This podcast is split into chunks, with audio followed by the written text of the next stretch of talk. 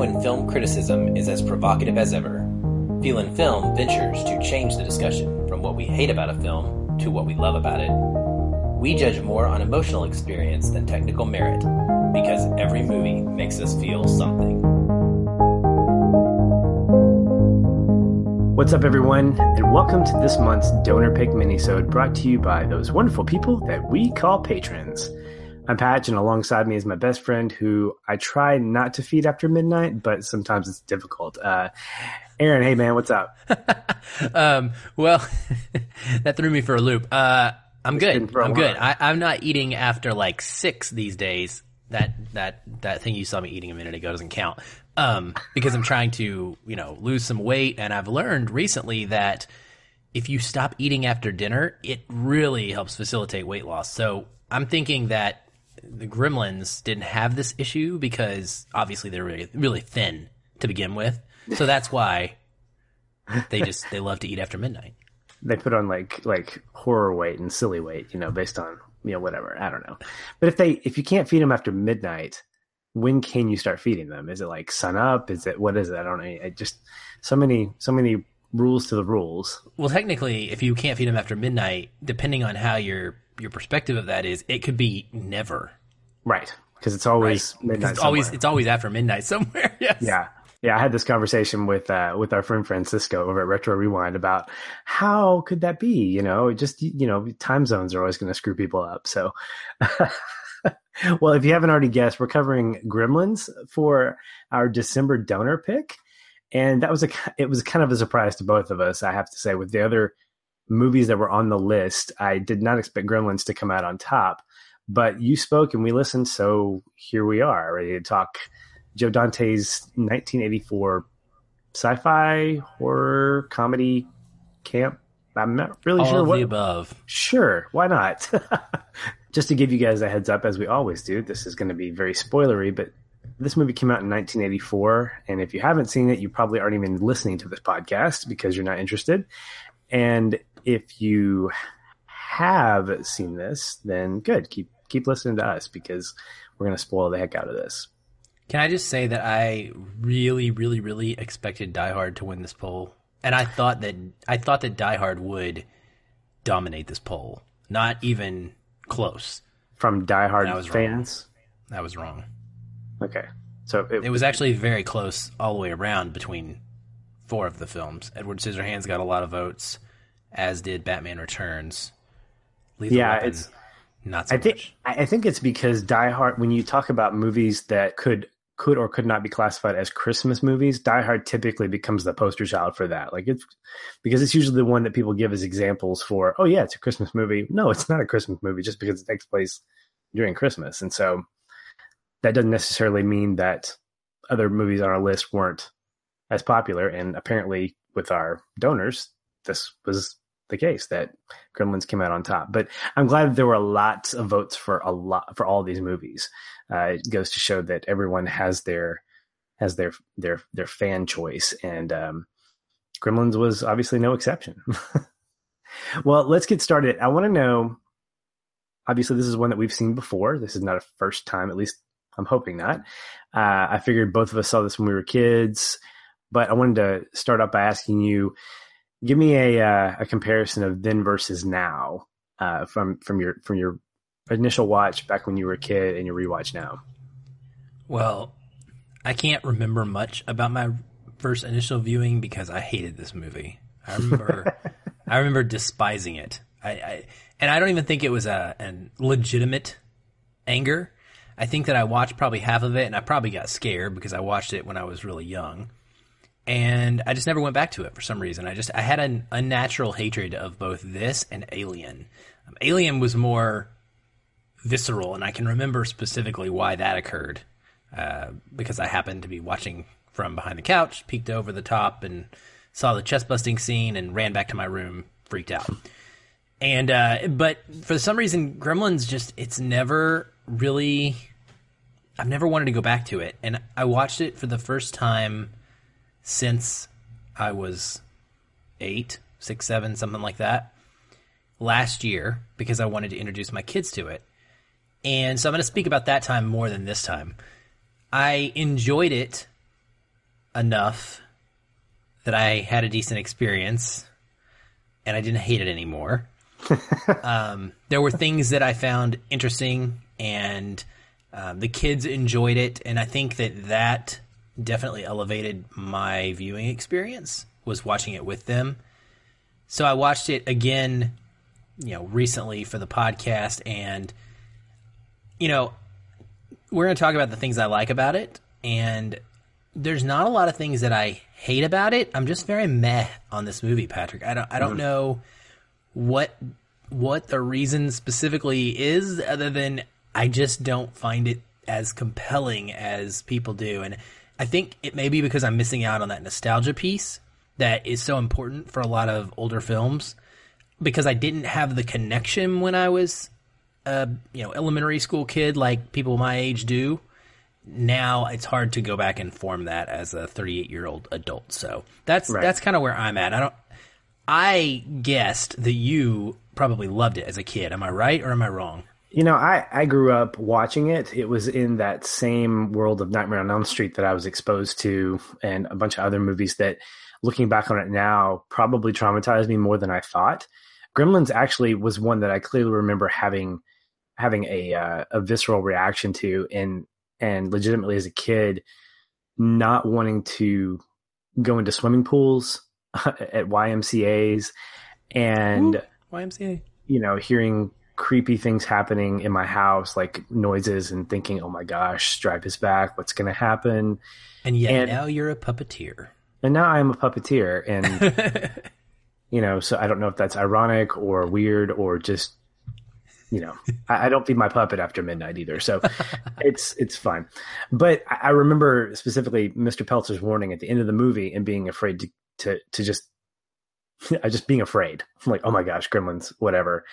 Watching it this time around, as I, really enjoy watching movies that distant from each other, like watching a movie from those two different distances, because it gives me a sense of perspective.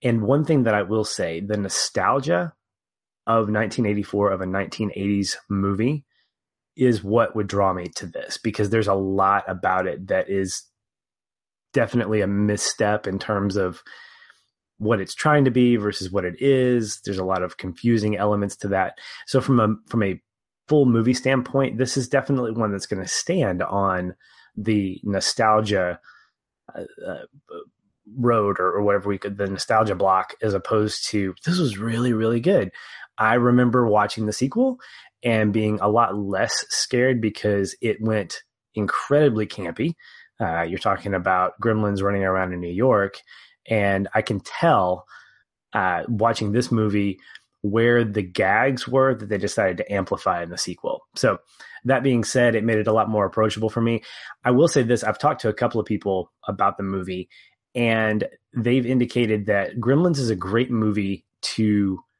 be a primer for getting into horror because it's not too scary. It's got some campy moments, but it's still got some kind of interesting terror there, which can work in its favor or can work against it. That's a great point. And I think that's probably why my kids enjoyed it so much, is because it wasn't super scary but it does give you a little bit of the tingles at times. And, you know, I was actually shocked when I found out that this movie was rated PG. So when it was over, I remember noticing that and just going, "What? Like this this movie was a lot a lot more graphic than I thought, you know, a PG movie would be these days." Which is saying something since the world is a lot more, you know, lenient uh, this these days with the things we take in. And I did a little research on that, um, and I actually found out that both Indiana Jones, the, the Temple of Doom, and Gremlins were rated PG. Now, even worse than Gremlins is Indiana Jones and the Temple of Doom. Let me say, um, yeah, Kali Ma, uh, hello, Shakti Day, Shakti Day. So, Steven Spielberg had these two PG releases, which, um, and he he didn't uh, direct Gremlins, he just executive produced it, but we always think of it as a Spielberg movie. Like you said, it was Joe Dante. But they were heavily criticized because these were not kid appropriate movies. And so, in order to avoid being hit with an R rating because at the time it went from PG to R. And Spielberg didn't feel that Gremlins or Temple of Doom were R rated, you know, level films. He actually suggested to the Motion Picture um, Rating Society he add that they add a PG rating between the the PG and R. So basically, that's how we got PG thirteen. And come to find out, on August tenth, nineteen eighty four, Red Dawn was actually the first movie ever released that was PG thirteen, which is a fantastic one to be the first. I gotta say. Is it worthy of the PG thirteen rating? I maybe. I mean, people die constantly, so yeah. well, just in your opinion, would you say yeah, that's definitely a, a PG thirteen movie by either eighty four standards or today's standards? Would you consider it? I would definitely still consider it that, and I think it's just because the the seriousness of the tone and the the death and the things that are happening there. Mm-hmm. There's there's a a very realness to them. That was a the Cold War was a big fear at the time, and that's a realistic thing. Mm-hmm. And so I don't think you can. I don't think necessarily you have to have a bunch of blood for it to be PG thirteen. I think it can be emotional in nature, and mm-hmm. and Red Dawn I would put more in the emotional camp. Yeah, Gremlins is more in the graphic camp. That's true. And Gremlins is part of a 84 was an interesting year for movies. I mean, there were obviously a ton that came out 16 Candles, Nightmare on Elm Street, The Last Starfighter, Ghostbusters, Silent Night, Deadly Night, Children of the Corn. I mean, these are the movies that we got to experience along with Gremlins. So, in a lot of ways, that movie, Gremlins, fits right in with that year's releases in terms of just the amount of stuff that it has going going on in it. But at the same time, because it has a lot of those common traits that those other movies might have in terms of the tone, it's what makes it really weird watching it now. Like I watch it and I go, what are you trying to be? Are you a comedy? Because there's lots of fun with these gremlins. And I clearly remember those callbacks to the poker scenes and the the caroling and stuff like that. These and, and you're kind of laughing, but you don't know if you should be. And then there's of course the horror uh, the Futterman and Mrs. Deagle, especially who are probably Mrs. Deagle personally is my favorite kill in the movie. I think she's it's great to get an old lady that you just don't like from the very beginning get launched from her her her stair chair, chair and I'm glad the cats didn't you know didn't come to their demise. And then there's some drama. You've got like Kate, our heroine in the movie, who's telling the story about her dad, and you just go, what am I watching? What am I supposed to be feeling right now? Yep. And by the end of it, you get the same tone that you get from the very beginning. I love the setup for the beginning. I love the the the the voiceover narration. It felt very much like a Spielberg movie. It felt you know, he's in a he's in a foreign country and you're getting introduced to these these interesting characters and then by the end you get that same voiceover. So you have this bookended this weird movie bookended by these great kind of Spielbergian beginning and end. And I walked away going, I don't know if I like that really. I don't know if I like that. But the more I think about it, the more that there are parts that I really enjoyed. But I don't know that the sum of those parts equals a great movie for me. Well, that's good to know because uh, I would probably have been a little concerned if you had said it was a great movie not understood your taste. I mean, it's it's fine. It's it's it's entertaining. I don't I don't doubt. I mean, I don't uh, be, beget anyone that enjoyment of it, but I certainly do not consider this any sort of masterpiece. And I, for some reason, I always felt like that was the the framing around Gremlins. Oh, Gremlins is so amazing! I remember it from my childhood. Yeah, it's not really that mm-hmm. amazing. Mm-hmm. It's got some good scenes. It's got some cuteness to it at times and some interesting things. I really love that poker scene, by the way. That that whole section is probably one of my absolute favorite things. Mm-hmm. And it's it's exactly what you said. I'm laughing while I'm rolling my eyes, fully aware of how ridiculous it is. because I have so many questions, Patrick. I right. have so many questions, but like it's it's entertaining. I mean, we see them play poker, and then we see this like re- move into this noir scene at a restaurant with you know, and and then it almost turns into like this '80s dance club, like it was Dirty Dancing or Flashdance or something going on. It's yeah. it's it's wild, and that that whole sequence is is a lot of fun. Mm-hmm. There's there's a lot to be said about some of the structural elements that make up the story. Something that I'm learning in this writing class that I'm taking is how you have all these pieces of a story that kind of outline your overall like okay we want to include this we want to have this we want to put this in there but piecing it together in a way that makes sense really is the one of the most challenging parts from a writing standpoint because how do you get from point A to point B to point C? How do you bring in characters that you can pay them off in in a unique way and give them even if it's a small arc, it's still a valuable arc. And in a lot of ways I feel like Gremlins is sort of a bunch of comedy sketches intermixed with some drama here and there. And that's where that's where I have trouble really enjoying it. What I do enjoy is the mythology when I got first introduced to this as a kid, and what kind of freaked me out about this was some of that mystery of like, as much as there are plenty of plot holes that you can find in these three rules, those three rules were very kind of their ambiguity made made some kind of mystery out of them. You know, the idea of you know don't feed them after midnight, don't ever get them wet or give them anything to drink. Uh, and what was the third one? I forget what the third one was. Um, it's no sunlight. No sunlight, or no light. I guess sunlight specific. Sunlight will kill them, but no light in particular, because I know there are like flashes that freaked you know Gizmo out or whatever. But having that kind of mythology embedded in your story creates a little bit of intrigue. And the moment that really connected for me was both the moment when the when Gizmo's like popping out all those little furry future gremlins and then when they get wet and they get into their cocoon stage oh my gosh this is where the movie looks like alien eggs by the it, way. it really does. It really does. And so you have this you have this really dramatic turn. And let me just say this. I now remember why i don't like the christmas song do you hear what i hear it's because of this movie and particularly when um when billy's mom is going up and looking at these things and you hear this I'm like, oh my goodness. If I ever hear that song ever again, that's I've got this flashbulb memory of a gremlin is going to come out and stab me. And if he has spiky hair, I know it's going to be real.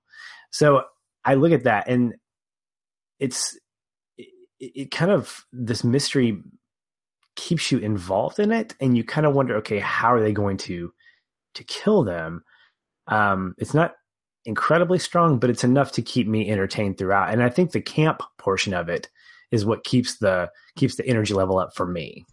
Oh, I think you're absolutely right. If it if it didn't have the humor and the goofiness to it, I would be consumed by the how, why, when, where, what of this whole ordeal because my brain needs to know those things. And and I think for me, it's because specifically the movie sets it up.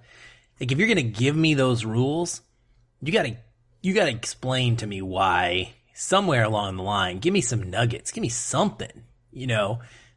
But we get nothing mm-hmm. at all. We just get more questions all the way up to the end of this movie where the Chinaman comes back and, and all of a sudden he speaks Gremlin, by the way, as well. There's a language. And it's like, okay, so how, what, when, where, why? Again, um, and so that campiness, I, I think it does it, it it can carry us through that big middle portion of the movie between meeting the gremlins and the end.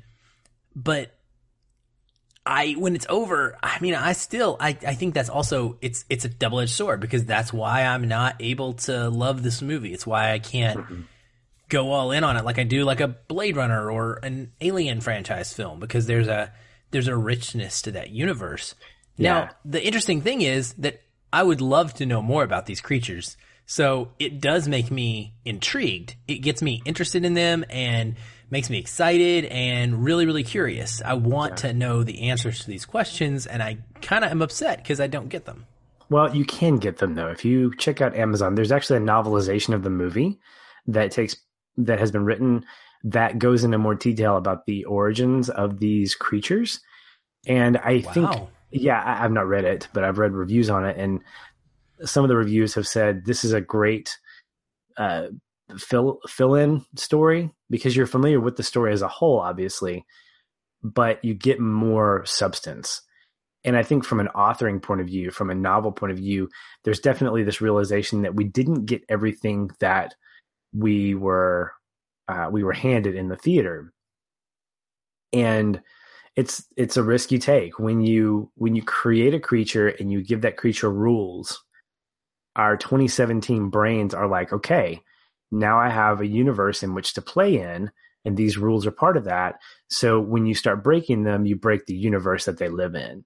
Um, there are several, uh, I guess on IMDb, there are several sections in the goofs section where the uh, you know they're they're exposed i think there's one point where they're exposed to sunlight but it doesn't bother them or, or something happens there and these are more like film film issues or whatever but there's not enough consistency to maintain. When you set when you know it's it's not a good idea it's it's a risky idea when you set up rules because you can either break them with purpose or you break them by accident. And i think gremlins does this very loosely by accident where it's like here's the three rules and we're going to break them in order to create this chaotic situation where 75% of the movie is these creatures running around doing insane things. And then you start reaching into the depths of like okay how crazy can we make them? Well we'll start making them act like humans because that's really funny.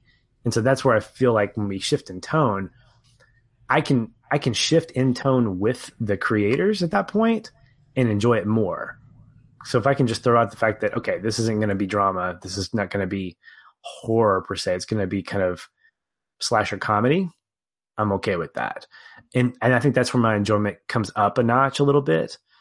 Uh, is when I can kind of follow along with the creators and go, that was a fun ride for me, and I can embrace the camp and I can embrace the humor too. I wish I could more. I really do. I, I just get annoyed. I get annoyed when they start driving vehicles and they start doing human like things. And mm-hmm. I don't understand why, in gizmo form, um, they, you know, don't act like humans at all. They act like little furry creature pets. But suddenly, when they get into gremlin form, they have all this knowledge of culture and I mean, they, they have incredibly varied and unique personalities.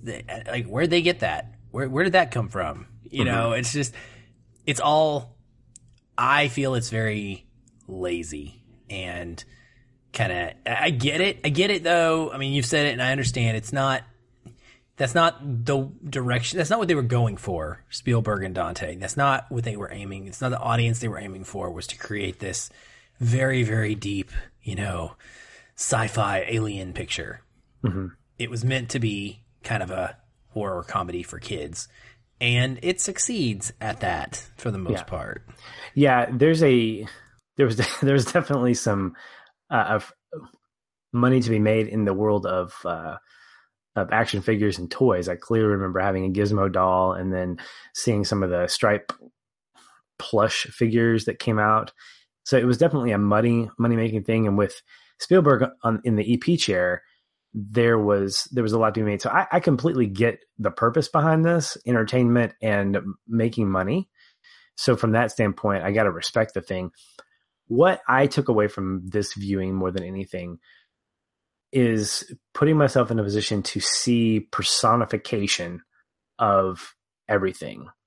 And I want to just kind of lead that into by by kind of looking at the different characters that we that we're faced because this is probably one of the besides the some of the campy moments with the gremlins the characters themselves really really made me laugh in terms of their personified nature these characters are not round at all these are flat characters and these are flat characters that are unapologetic about being flat um, mr futterman is a great example the first time we see him he's just complaining about his the GD foreign cars, and we get this sense of his weird patriotism, and it comes back later, right before he meets his demise, and he's trying to he's hitting the television. Goes, this is why we should have gotten a Zenith, you know, GD foreign televisions, and I thought his character was a lot of fun.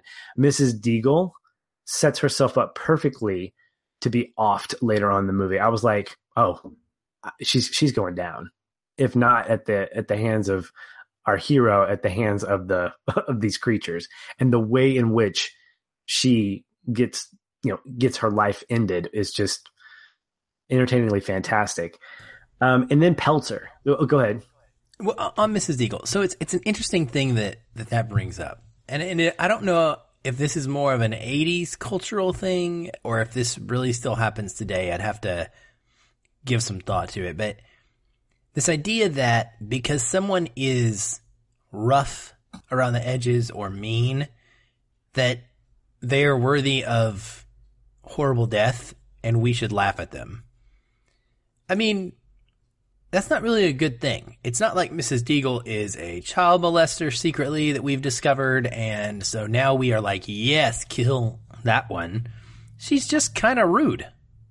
No, she's not kind of rude. And I, I, I get what you're saying, but don't think like a 2017 critic right now. Think like a 1984 kid, because if this is catered to children and young kids, they're looking for a villain. They're looking for bad guys. There's no gray area with this. They're not looking for they're not looking for redeeming qualities in these people. From the very beginning, Mrs. Deagle comes in with her. She's look, she she reminds me in a small way, and I'm going to make a stretch here of our villain from Waterworld. Okay, there's not a lot of of roundness to his character. He's a great little, you know, mustache twirling villain. And Deagle's the same way. She sets herself up from the very beginning as someone that she might be a crotchety old woman and she might she might have a legitimate beef for being angry at the world. But the fact is we don't get told all that backstory and we're we're not told intentionally. We're we're told enough so that we can feel like when she does get her uh, comeuppance, we're celebrating that.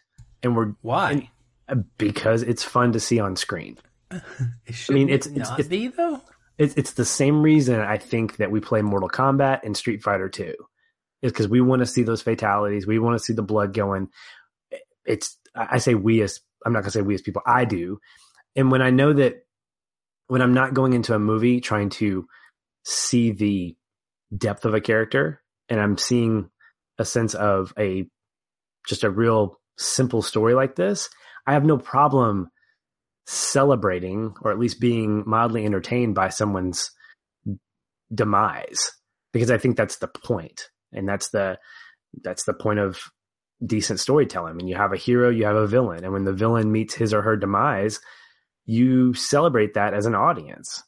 Now, as we get older, as we become more attuned to mature movie watching, we try to tune into those more rounded out characters. And that's, I mean, you've heard me say it on the show all the time. I love villains that aren't flat, you know, and I, by default, I'm going to find a villain more appealing, like Kylo Ren, who is not necessarily a villain, even though he is a quote bad guy. He's extremely flat. I've seen his abs.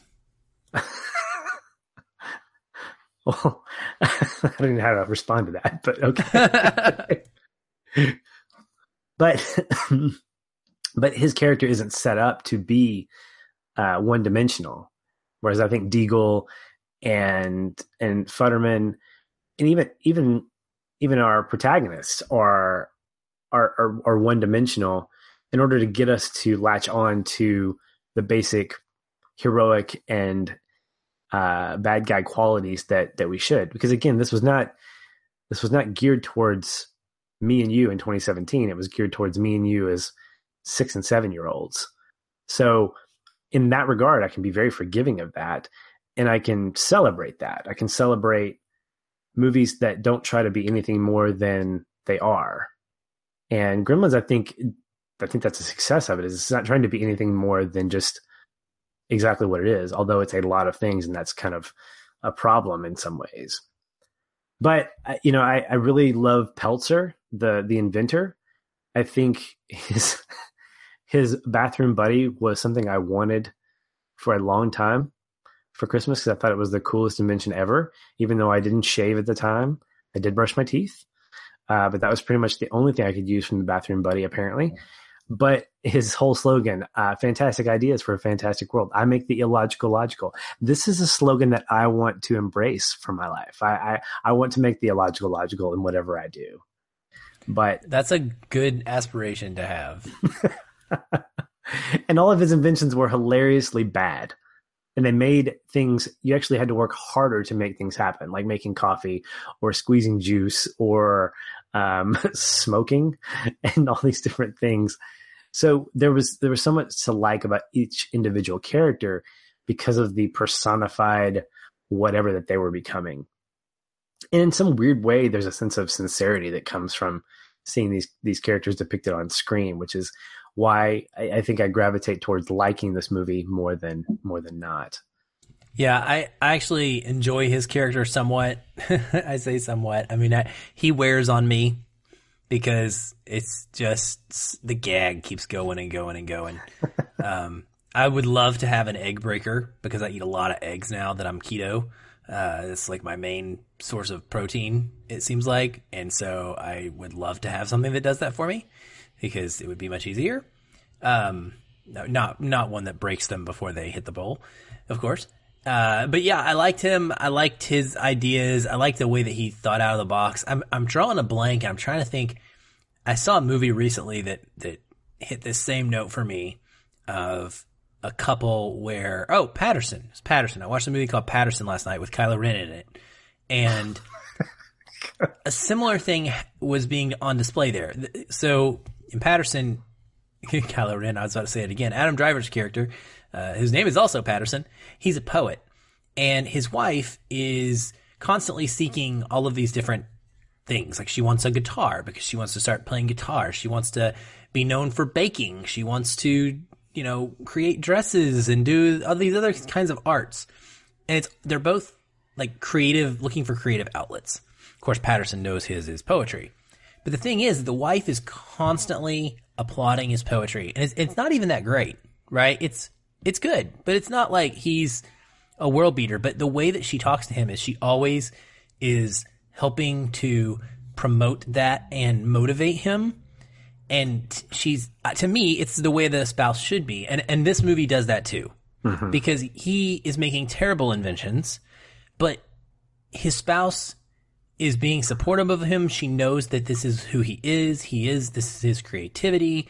And it's not about like, supporting him because one day he's going to hit the jackpot and make them millionaires. It's supporting him because she loves him and she knows that that's what his passion is. And mm-hmm. so that part of their relationship is what I like the most related to Mr. Peltzer. Yeah, there's definitely some sincerity with them as a couple for sure. And and I think it sort of touches with Billy a little bit.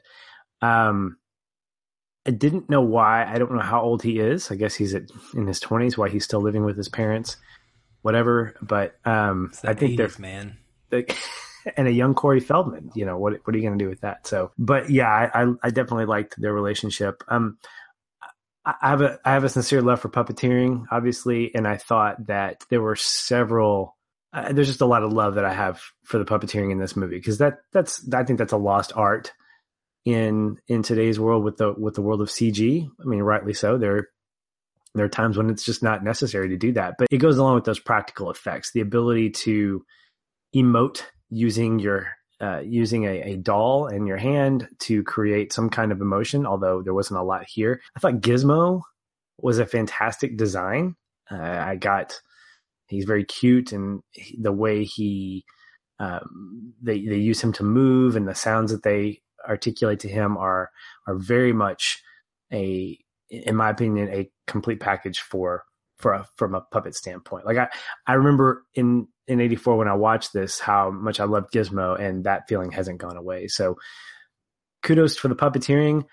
Not so much on the cgi there were a few moments here i'm like yeah that's definitely computer generated and so yeah just like movies like tron sometimes the cg just doesn't quite hold up like you want it to but alas, it is I what it know. is. Tron holds up better to me than this, but yes, you're right. Agreed. It, Agreed. comparing, I know what you're saying. There's a datedness. Uh, the puppets, it. the puppets are great. The puppets are great. The gremlins and the creatures are amazing, and they're cute when they need to be cute. They're scary-ish enough when they need to be scary. Um, it's they they do a fantastic job with the puppets. I was reading some trivia on this, and apparently they were very, very, very expensive. In fact, they were a large portion of the film's budget went to these puppets. And so they had to be locked up and guarded overnight at the end of every day of filming huh. to make sure that they never got stolen. Yeah. There was like a huge security around the puppets. I thought that was neat. And I also found out that one of your favorite movies uh, is actually filmed in this town, Patrick. It's uh, Kingston Falls is the name of the town in Gremlins, but it's also known as Hill Valley in Back to the Future. Yes, sir. Love seeing that. Was hoping that I'd see Doc Brown going, Marty, we got gremlins, you know, but yeah, alas. That would make the movie better. I was looking for the clock tower too, but I couldn't find it. But that was so cool. that would have been really cool. Yeah, I, I, I love seeing that. There there are um, a couple of TV shows that share the same uh, on the CW that we watch that that share the same lot.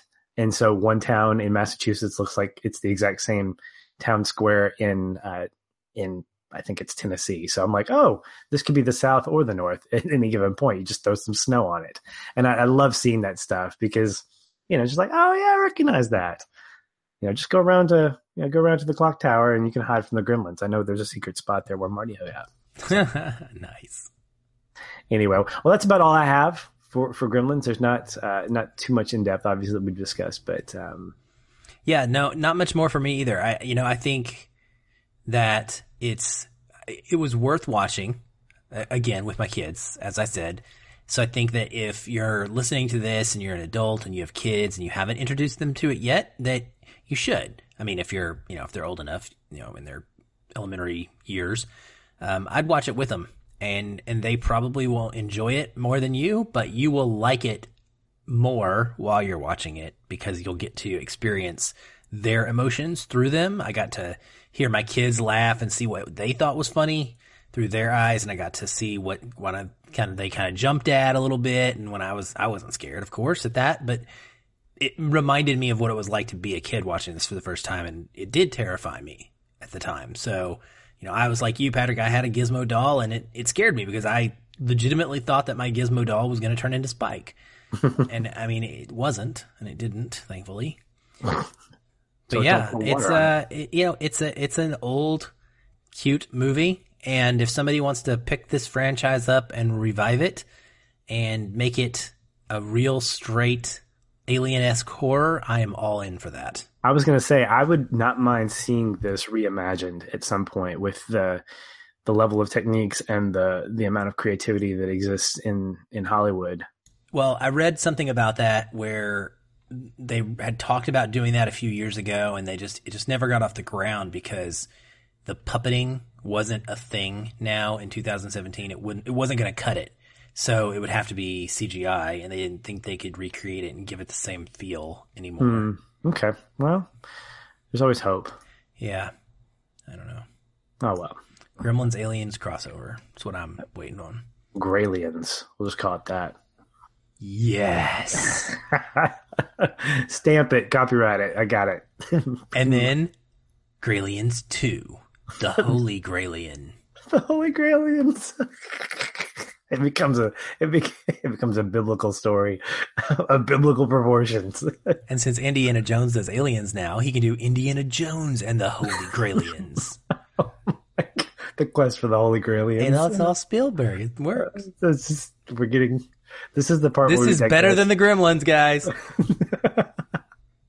All right, guys. Well, we appreciate you uh, listening. Thank you for our patrons, uh, to our patrons for voting and for being a part of that process. Every month we have a new uh, donor pick that um, our patrons have a chance to vote for. So if you haven't gotten on the Patreon train, please do. For as little as a dollar a month, you can have access to bonus content as well as a vote or skin in the game. So who knows? Uh, it could be a movie that you absolutely love that we get to cover. Yeah, you never know when Starship Troopers is going to show up, Matt. Matt's All been right. asking for Starship Troopers for like nine months now. well, maybe someday. We'll see. All right. We appreciate you guys. Uh, have a good whatever night, day, whenever you're listening to this, and we will talk to you later.